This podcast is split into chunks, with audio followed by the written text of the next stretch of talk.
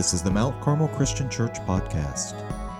Today, Senior Minister Dee Dee Bacon will be teaching the message.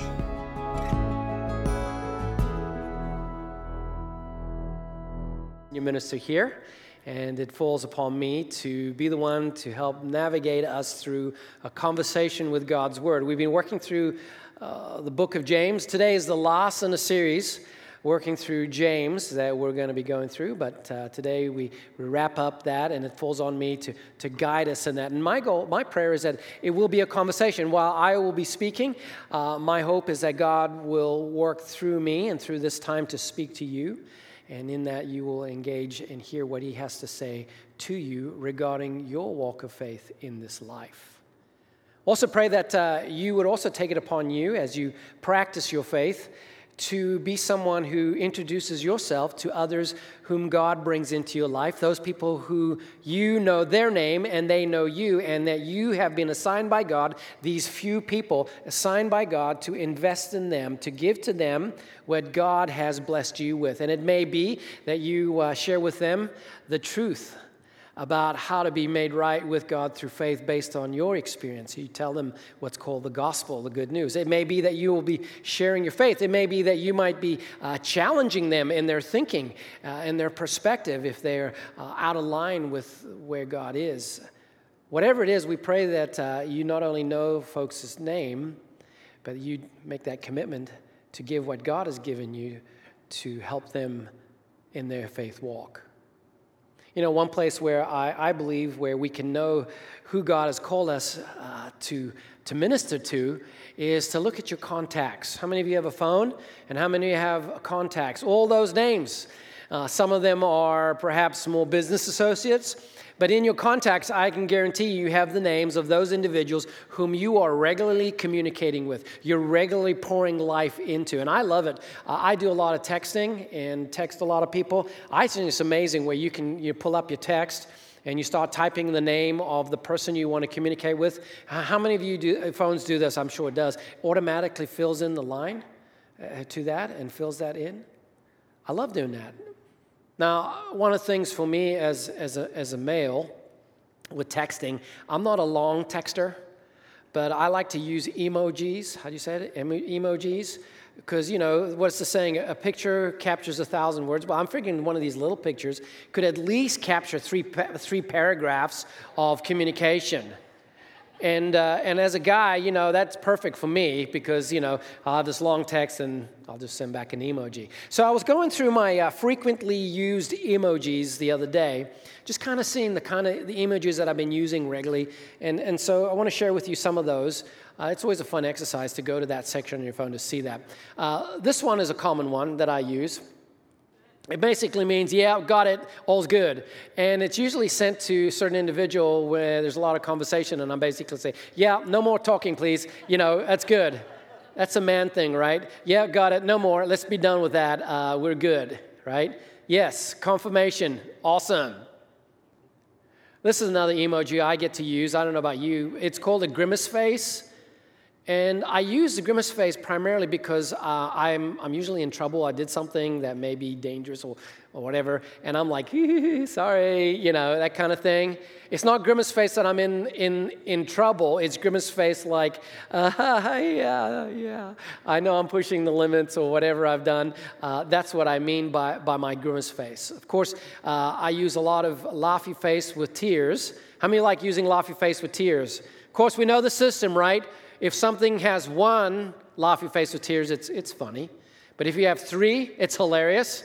And if you like have seven, it's like really, really funny. Ha ha ha ha. That's the old LOL, right? Uh, the laughy face with tears. I use that a lot. Now, this, this emoji has been coming up a lot, particularly the last couple weeks. Prayer hands. How many of you been sending a lot of prayer hands? Yeah, me too. It seems I'm seeing a lot of prayer hands, particularly in these times and these days. Prayer hands because people are telling me that uh, they're asking me to pray, they're sharing with me because of health issues. Yeah, more people I know are, are getting COVID. More people I know have loved ones who have COVID. But it goes beyond that. It's, it's the other stuff that happens in life, and it just seems like it's popping up more surgeries, serious illnesses from cancer, and, and, and all sorts of other things happening where, where people are sharing with me, and I'm, I'm sending them the prayer hands. Or they're sending me, uh, sharing with me struggles that they're having with, within their marriages or with their child rearing or with their, their finances or, or just the, the, the life. I'm sending a lot of prayer hands these days. I'm sending a lot of prayer hands because we're living in troubled times. And I don't think I have to dive deep into it. Uh, I can just say it, and I think we all know it, right? We're in troubled times. It's been troubling in the past, it's troubling today, and we just have the sense that it's going to be troubling tomorrow. How many of you wake up just with a sense of, of dread, thinking, okay, what, what, what's going to be next? What, what's next, right? How much is the count going to be for people who have been infected? Or who would think a truck would blow up on the Brent Spence Bridge, close that bridge down for how many months, and cause so much hassle for people traveling that way? It seems to me that we're living in troubled times, and, and, and quite honestly, it seems like to me these are troubling than, more troubling than usual. Hence, we're sending a lot of emoji prayer hands. You know, I think about this year and I think about what has been going on, and I come to realize that we're also living in a time where things seem to become very evident. And uh, let me say it this way it's like the, the veil, the curtain's being pulled back, and we're going to see things as they are. No shame, no, no hiding, no distraction. We're seeing things as they are. And what I've come to realize is this that the concept of safety and security and everything going great all the time, that's a, an illusion. In fact, the story of Scripture is that from the beginning, when Adam and Eve disobeyed God and sin entered the world, we're told that the story of humanity will be that we live in a fallen world, and this world will be a world of trouble. We're either coming from trouble, going into trouble, or in the middle of trouble. We live in a world with trouble, a fallen world.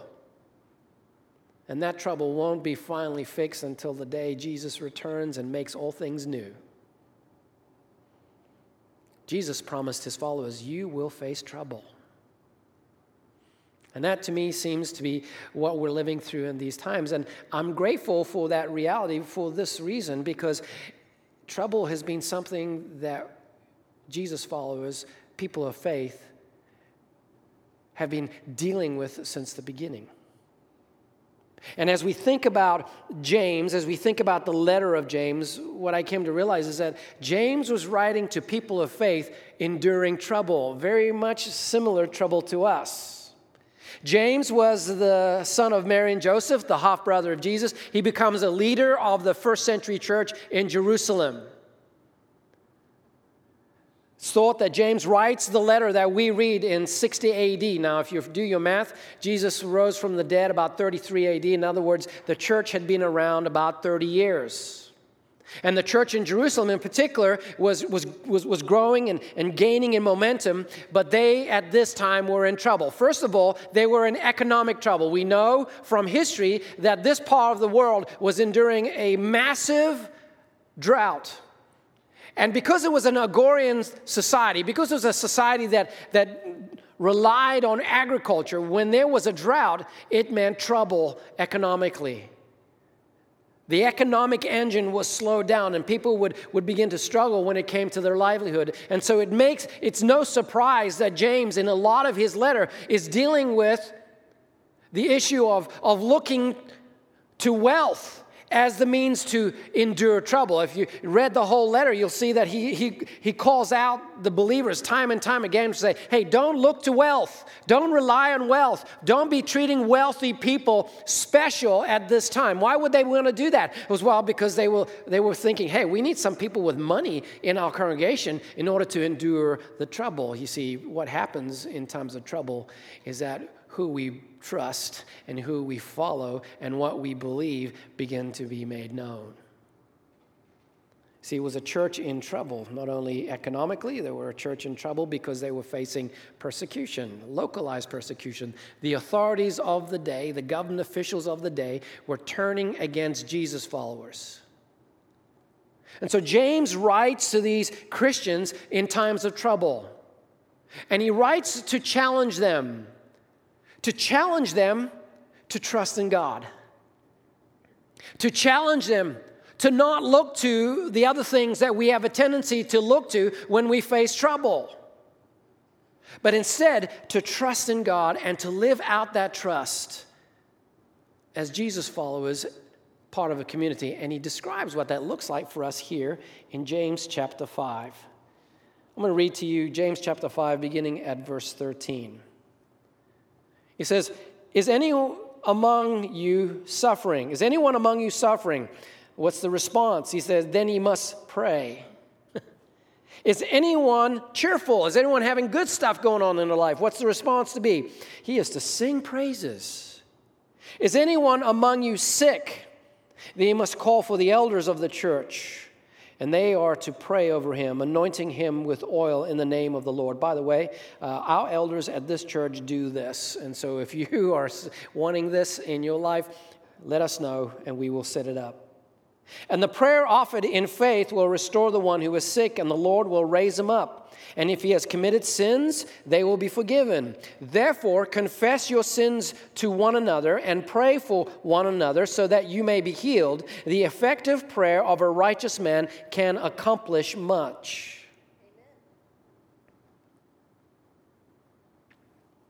You know, I know a lot of you, and I've heard this a lot, and maybe you felt this, maybe you've said this. I just can't wait for 2020 to be done. I just can't wait for 2021 to come. I get it. I'm looking for 2021. First of all, my youngest son will get married in July 2021, which is exciting for us.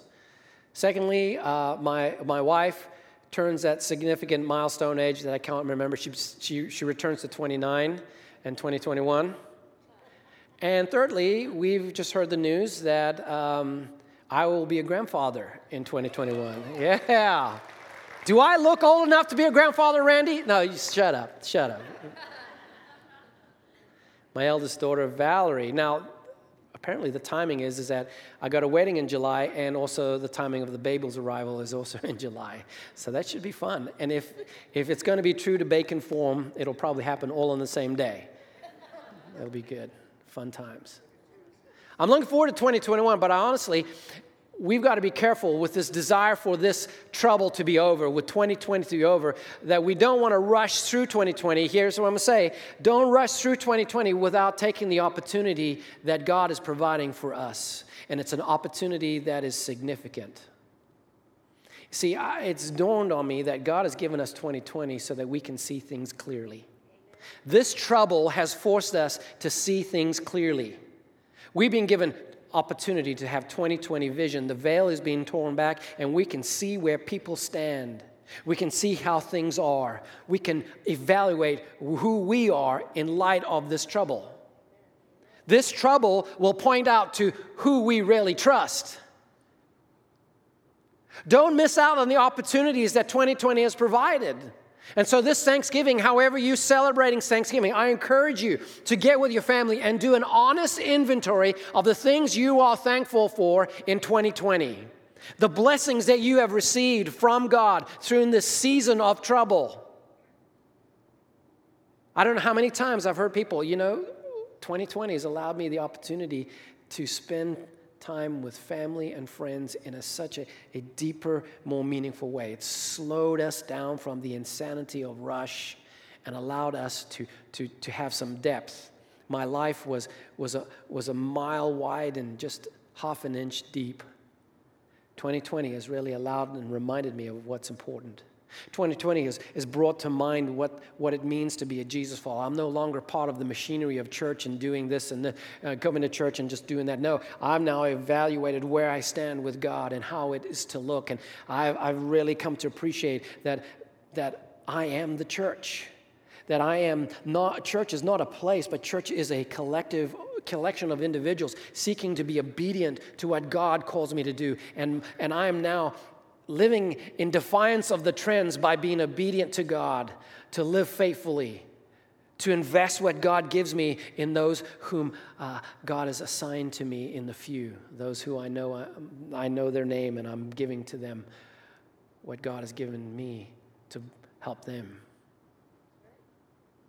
2020 has an opportunity to see things clearly. And what I see is, is James provides this roadmap, brings to light the fact that 2020 has allowed us to endure, to some degree, what I will call the Job test. How many are familiar with Job?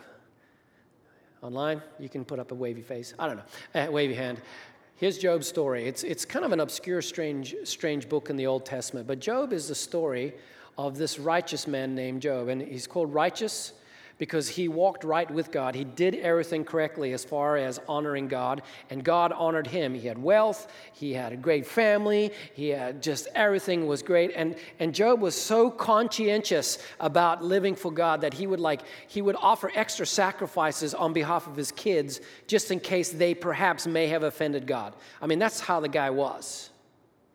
Well, in Job, mm, kind of summarizing here, Job is, is Satan has a conversation with God, and God brings up Job, and Satan accuses Job of basically uh, being faithful to God. His faith is all predicated, all based upon all the good treatment God provides. He says, You won't let me touch him, and everything's good for him. Of course, he's going to follow you.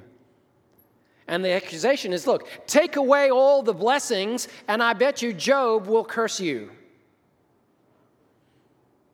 And what we have then is the story of God saying, okay. And in that, you say, why would he do that? Well, why he's doing that is because he's showing exactly the nature of what faith is to be all about. And Job loses everything his family, his wealth, his health. And in the whole middle part of Job, he has this conversation with these friends that basically accuse him of doing what's wrong, and they go back and forth, and Job struggles and, and, and he deals with the trouble of his life. And quite honestly, I think he comes really close to giving up on God. But he doesn't. He doesn't. And in the end, God shows up and speaks to Job directly. And in that, Job gets exactly what God was doing. It's captured in the, the last, this verse, Job 42, verse 3 through 6. This is Job speaking to God. Surely I spoke of things I did not understand. All the stuff I was saying, I, I didn't get it. Things too wonderful for me to know.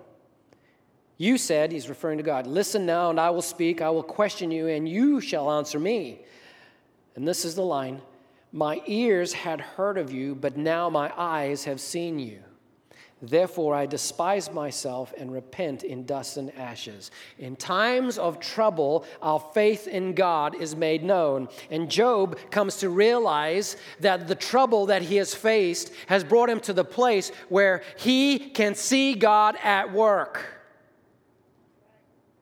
Trouble is an opportunity to see things clearly and to see God in our lives. I had heard of you, God. When things were going great and hunky dory, I lived according to what I had heard and I was obedient to that. But now, through trouble, I've been able to bring it to another level where I'm able to see who you are, to see you work in my life. This is what James is pointing to with the community of faith in times of trouble, see them as opportunities to see God at work. And that in of itself is the greatest of all blessings. To learn that God is God and we are not. Going back to my emojis, this is what I think the message is this. Times of trouble 2020 has taught me to hold on to life with prayer hands to hold on to life with prayer hands, not to hold on to life with gripped hands, controlling hands, manipulative hands, demanding hands. No, to hold on to life with prayer hands, to hold on to life dedicated to trusting God in the details of my life so that I might see Him. And so when I'm in trouble, I will pray. Why? Because I will look to the trouble and in acknowledgement, the trouble says, okay, this is beyond me. I'm going to seek God. When things are going well, as James said, when I have, have reason to be cheerful, I'm going to acknowledge God. Prayer hands. If I am sick, I'm going to acknowledge God in His work through the community of faith. In that, I'm going to ask the elders, I'm going to ask the church to activate the ministry, the gifts that are being given, so that I may see God at work and the prayers offered up by the community of faith will be effective in bringing healing, in bringing change, in bringing transformation. Hold on to life with prayer hands. Let me come in another way, and this is something for every one of us to, to take and exercise. Those of you at home, you can say it out loud amongst the, the group that you're here. If you're here sitting, I want to let's, let's ask this question, honestly ask this question. In light of my life right now, what would change if I trusted God? What would change? What would change in me right? I know we, we're saying, well, I would trust God and I would see good things. No, let's think about this way. What would change in the way I lived if I really trusted God? What would change? How would your attitude change? How would your perspective change? How would the way you operate change if I really trusted God? How the way you would deal in your relationships, uh, and, and the way you manage your finances, and in the way you practice your faith, if I really trusted God. Now, I asked this question, and I want you to know that this question is not, uh, I understand it's not an easy one, it's not a hypothetical one. It, it hits me hard. It hit me hard last week.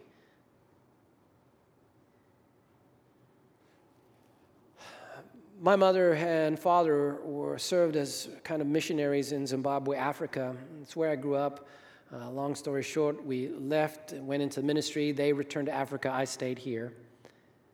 But mom and dad uh, served in, as missionaries, working with orphanages, dealing with the, the AIDS pandemic that occurred there. Many people were dying from that back, back in a few years ago, but working in missionary, working in the church. Gave up family, home to dedicate to the calling that God has given to them. Last year, mom was with us, and uh, she was with us in 2019 so that uh, she could attend my daughter Valerie's wedding, and it was good to see her. The thought was, you know, we're coming to the point where she lived in this retirement community. She was comfortable there. She enjoyed it there. But I could see the writing on the wall. It was going to be probably time for her to, to think about moving, but we were moving at a, at a steady pace. And she came here and we enjoyed time together, but I began to see a deterioration. In 2008, she had a stroke, a major stroke, and then since then she had dealt with minor TIA. She had she has atrial fib, had to manage that. Um, that was a difficulty because of the complications of getting medication in Zimbabwe. Zimbabwe used to be a fantastically well-run country. Now it's fallen apart. The economy is tanked. Uh, it's just a great example of, of, of government mismanagement and government abuse. But that country, everything's falling apart. Uh, let me give you an example. You know, I looked at her bank account just the other day. It has 10,000 Zimbabwe dollars. You know what 10,000 Zimbabwe dollars is worth? Less than $100 US. Can you imagine paying your bills? You go, you go oh, I got 10 grand in the bank. now you can't even afford pretty much three loaves of bread, whatever. So the situation in Zimbabwe has fallen apart, which in effect has led to the, fa- led to the reality that she, the place she stayed, she can no longer be there. She was with us here. She went back to my sister's in England. While she was there, she had a pretty significant TIA, was in the hospital put her back. The plans to go back to Zimbabwe didn't work. Uh, my dad had, pa- had passed away in 2015, so she's a widower and processing with that. So there's a lot of heaviness happening. She had the stroke, uh, and then when she recovered from the stroke, then COVID hit and meant that she was basically stuck with my sister in a, in a little place, living in a room. Uh, things are just not turning out well. About three weeks ago, uh, she had to be rushed to the hospital, congestive heart failure issues. Quite honestly, um, we thought she w- we were going to lose her. Um, but true to form, my mom decided, no, no, not today. Uh, as she said, I'm not crossing the river today. I'm like, okay. Um, stay off, stay off the boat. Uh, but it's just not good. And, and, a couple of days ago, I don't know if you've had a conversation.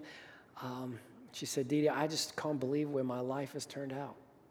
And I can't believe what's happened to me. And I can't believe, I can't pray, I can't, I just want to die. And I hear that and my heart breaks, not only because it's my mom, but there's an element in me and say, wait a minute, what is going on? God, how is this right? A righteous person, a faithful person, a person that's given up her life in so many ways to serve you, how is it right that she is ended up in this situation, in these circumstances, in the midst of, of a well of trouble upon trouble upon trouble? Why, God? Why? Quite honestly, uh, my first inclination, those of you know me, I was like, okay, let's get to action, let's go, let's, let's get things done.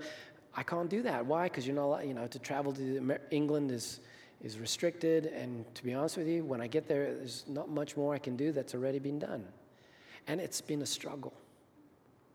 And quite honestly, I've been praying fervently because that's all I do, but I feel like my prayers are just pinging off the roof. How many of you have been in that situation? Like, come on, let's have things happen, please. Of all the people, how is it the, this righteous person is suffering so immensely when I look around and I see so many wicked people flourishing. It's not right. And I have to confess, I was not in a good way last week. It was during vacation time, struggling with this. It's been a constant thing going on and on. And I prayed, and and and and God, uh, I had a nudge to read through the prophet Habakkuk. Never, it's kind of fun way to, fun thing to say, right? Habakkuk. You know, it's kind of. Prophet Habakkuk, three chapters. It's a small little book. It's called a minor prophet. It's a small little book. And the prophet Habakkuk is interesting because prophet Habakkuk is a, a prophet who basically is ticked off at God, asking him, Why, God? Why? Asking the same kind of questions that I've been asking, maybe the same kind of questions you've been asking. Why, God? Why? Why do the righteous and innocent suffer so badly and the wicked? Why is it that the wicked are flourishing, getting away with murder and cheating and injustice? Why, God? Why? Where are you? And as I read through Habakkuk, it was just maybe not the intensity of Job's comment, but it was really an affirmation, and God was saying, Didi, the answer to Habakkuk is the answer I'm giving to you, and the answer is simply this trust me. Trust me.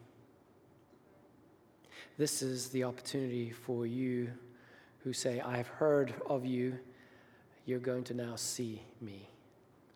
Trust me.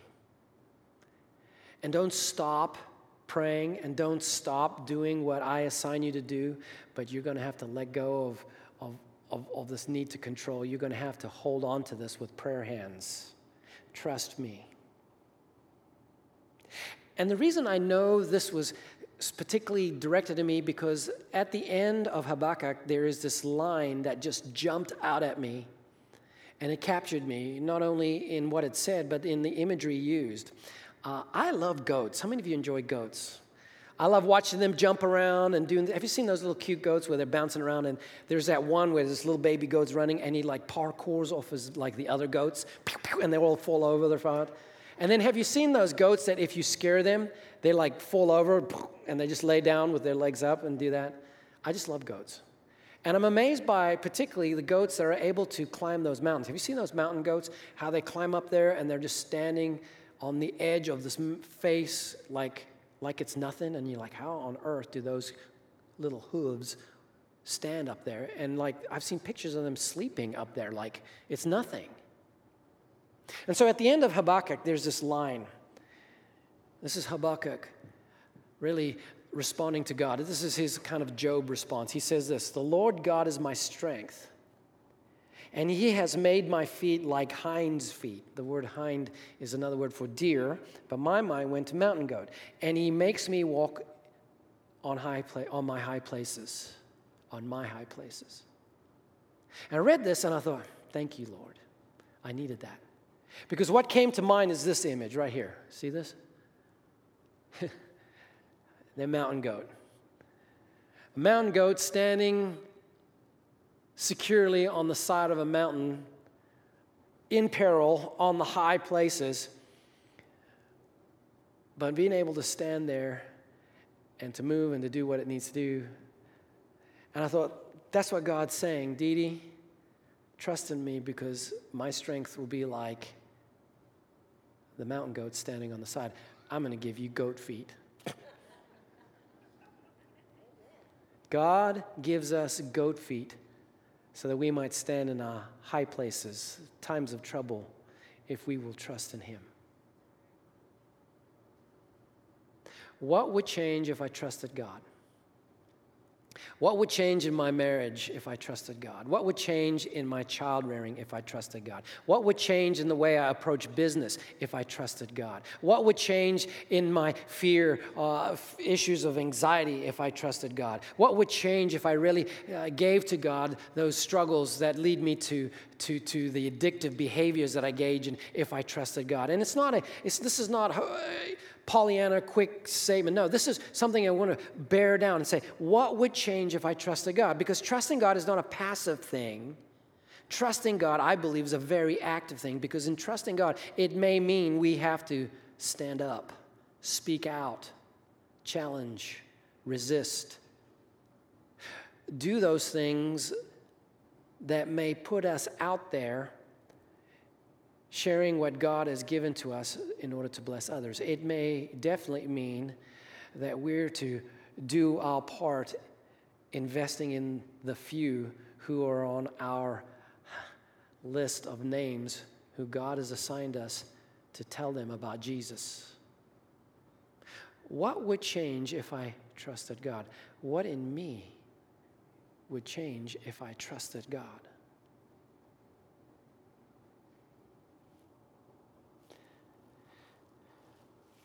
When you came in, we gave you the opportunity to uh, pick up a communion cup. Now, we're doing communion differently. This is the, we have to do it this way because this is the season in which we want to be mindful of passing things to each other. This is not going to be a permanent way of doing this, but this is the way we're doing it now. But it's different, but still the same.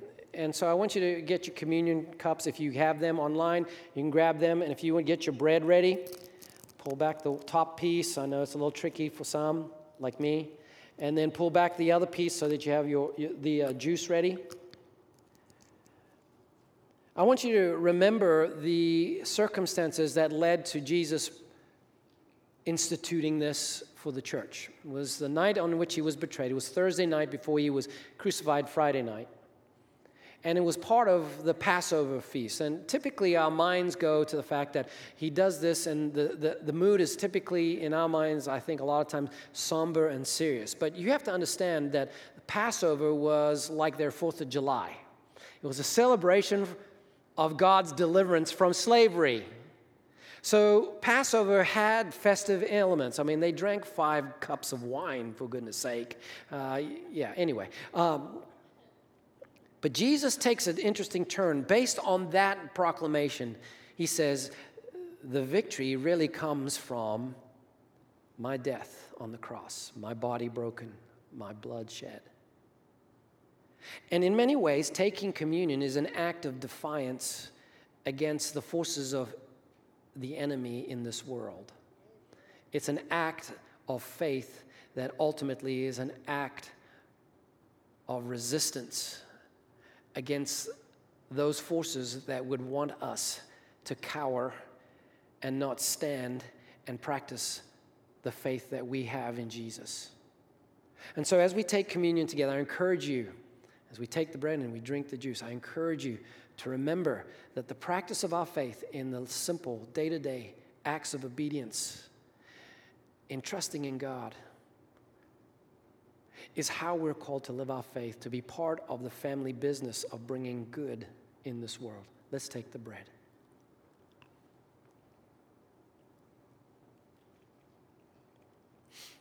Let's remember and drink the juice.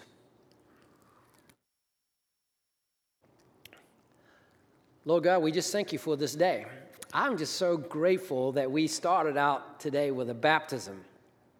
We started out with uh, this young lady making a, a statement of faith and a statement of resistance against the enemy. And her, her simple words I need to live for God every day. I pray you would just bless her, that you would strengthen her, and that she would have goat's feet to stand on the mountain. I pray, Lord, that you would help us learn to trust in you, that 2020 will be the year in which we would say, uh, though it was in the valley, though it was not on the mountaintop, Though it was in the times of trouble, it was the moment in which it was the richest blessing to me because in that time I saw God and I came to know Him deeply and I began to learn to trust in Him and to do those things that He calls me to do in my life that has now changed the trajectory of my life into the future that He calls us. I pray that you would help us in that in Jesus' name. Amen.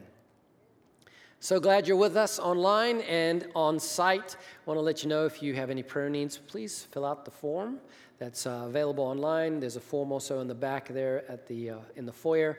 If you'd like to talk about what's next in your walk of faith, uh, please feel free to reach out to us. And uh, you know the waters of baptism here are always ready for you in that commitment. And if you have someone that you are talking to who brought you to church, that is someone who's uh, you're looking to as they follow Jesus, uh, talk to them about that next steps, uh, making that commitment. God bless.